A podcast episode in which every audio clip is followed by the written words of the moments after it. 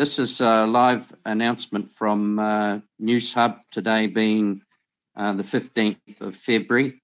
Um, it says, by time is fast running out. Police com- commissioners warning to Parliament protesters as he activates major operations centre. It says that the commissioner says that anti COVID vaccine mandate protest is no longer tenable Coster has activated the Major Operations Centre to support local police efforts to end the occupation, now in its eighth day. Meanwhile, New Zealand saw a drop in COVID cases on Tuesday as the Ministry of Health announced 744 new infections and 40 people in hospital, zero in ICU. It comes after COVID 19 response minister Chris Hipkins revealed new self isolation rules for travellers coming to New Zealand from Australia who'll be able to bypass hotel quarantine from this month.